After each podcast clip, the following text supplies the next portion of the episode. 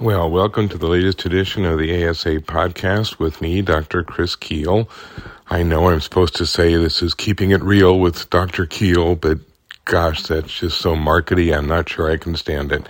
So anyway, I wonder what we'll talk about this week, given the fact that the entire world is now focused on things like Russia invading Ukraine and commodity prices and oil and the end of the world, there is an awful lot of people that are standing on the ledge right now waiting to leap off. So, where are we really? And what are the circumstances that we're facing short term, medium term, long term? So, not that we have all the answers. As a matter of fact, I'm quite sure that if I did this tomorrow, it's going to be completely different from what I did today. But here's where we stand so far. The world had basically decided to cut Russia off even before governments started doing it. So Biden made the decision not to import any more Russian oil. But to be honest, most of the oil importers had already gone there, and that's basically what's going on in Europe as well. The European countries have not formally decided not to import Russian oil, but it's kind of a moot point because the big oil buyers aren't buying it. There's kind of a, a, different pattern this time. The politicians on both the European and American side have been a little reluctant to go full tilt against Russia because they were concerned that the average person wasn't going to be that sympathetic to Ukraine and was not willing to put up with a lot of pain over something that was considered distant and geopolitical. That turned out not to be the case. I mean, Ukraine is like the darling of the media right now. Zelensky is as popular as probably he has ever been in his life. And the voters in Europe and in the United States are pushing the politicians to do something. So all of a sudden, you sort of have this willingness on the part of the population to put up with some pain in return for sticking it to Putin. So how long that lasts, it's hard to say. People talk a good show until they start showing up for four and five dollar a gallon gas. So, something like 70% of Russian oil now does not have a market. There's no place they can sell it. The Chinese have been talking about trying to pick up some of the slack and buy Russian oil, but the Chinese have done this kind of thing before. Remember when they were sort of undermining the sanctions we had against Iran? China will do things like this, but only if it benefits China. And they're coming back to Russia saying, yeah, we'll buy your oil at an incredibly steep discount. There were rumors going around that China was offering Russia 40 bucks a barrel when it's selling for 140 bucks a barrel. Kind of like China saying, so don't sell it to us, sell it somewhere else. Oh yeah, you can't. You're going to sell it to us at whatever we want to pay. So that's, that's kind of the story. We are seeing a lot of attempts to sort of get oil production back up into higher numbers, but that's not instantaneous. It's not like there's a spigot that you can turn on and suddenly oil starts flowing. We're negotiating with Iran. We're negotiating with Venezuela. We're trying to get access to that oil. But that's not something that would come online even in a matter of weeks. This is probably months before we start to see that. We are getting a lot more from Canada, uh, but we always do. One of the questions that's been asked is that, you know, I thought the U.S. was the biggest oil producer and I thought we were the biggest oil exporter. Why are we even worrying about imports? I didn't think we needed imports anymore. Well, we do and we don't. I mean, we're both the world's biggest producer and the world's biggest consumer.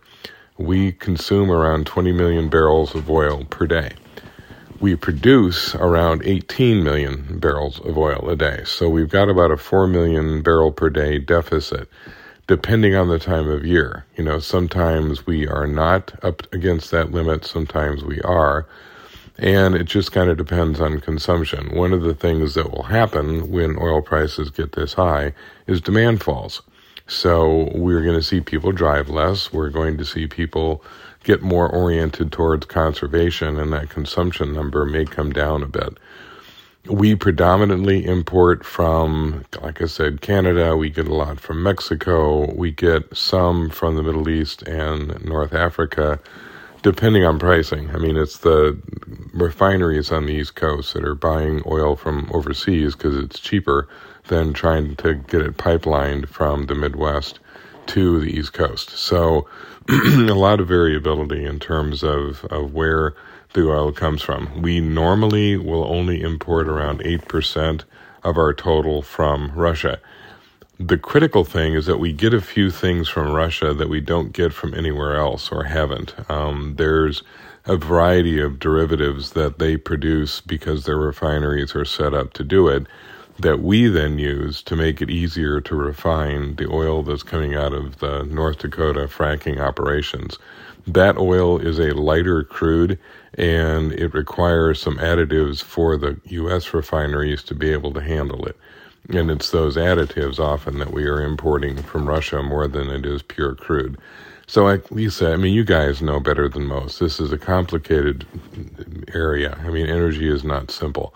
And it's going to be affecting everything from the crude oil prices to refined product and jet fuel and everything petrochemicals, all the things that go into the products that you buy and you make. So you've got sort of that follow on impact.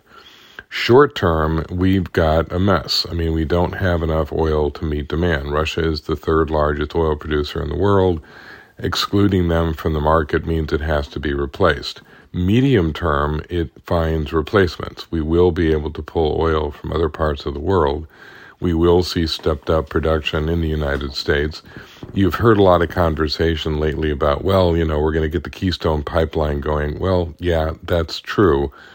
Pipelines don't produce oil, they transport oil. The critical thing right now is production. And the Keystone isn't nearly as important as it once was because we get all the oil transportation we need by rail. The issue is production. Where do we get more crude? Where do we get more refined fuel? Where do we get more petrochemicals? And it's going to take anywhere from three months to six months for that production to kind of kick into gear. So, best estimate, we start to see more of that hit the market by midsummer, uh, late summer, and maybe by the end of the year, we start to see a little bit of, of rationality coming back to the oil markets those prices are not going to go back down to what they were even a year ago. I mean, we were looking at prices in the 80s and 70s. It's very likely that they're going to stay at least in the 80s, 90s, and perhaps over 100. They'll come down off the current peak, but that's still going to take a month or so. Natural gas is a whole nother conversation. The Europeans are paying ridiculous prices for natural gas, and of course, that cascades over into the U.S. as well. So it's a rough ride for probably another quarter or two. One of the things that we have to be aware of when we look at bigger issues like inflation is that 70% of the inflation we're dealing with right now is propelled by energy. So if you took energy out of the equation, our inflation rate is barely 3%. So, in a lot of other sectors, we haven't seen price increases. But if it's commodity based, the prices are going up. We're seeing it in obviously oil and petrochemicals, but we're seeing it in agriculture. We're seeing it with wheat and corn. We're seeing it with lumber. So the commodities markets are driving inflation right now. Wages will start driving it harder later this year.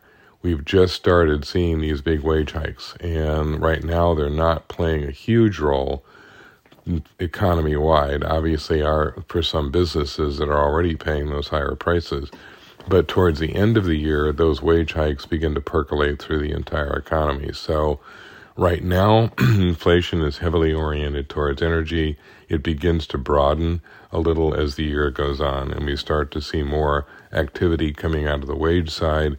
The one thing we're not worried about right now is money supply, which is generally what the Fed is oriented towards. That was a problem last year, not as much of a problem this year.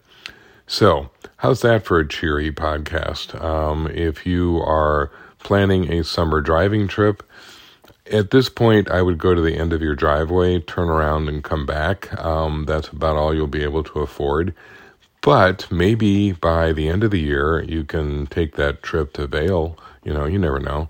So, with that, I'm going to quit, and maybe next week things will be a little less chaotic, maybe even a little better news. Thanks.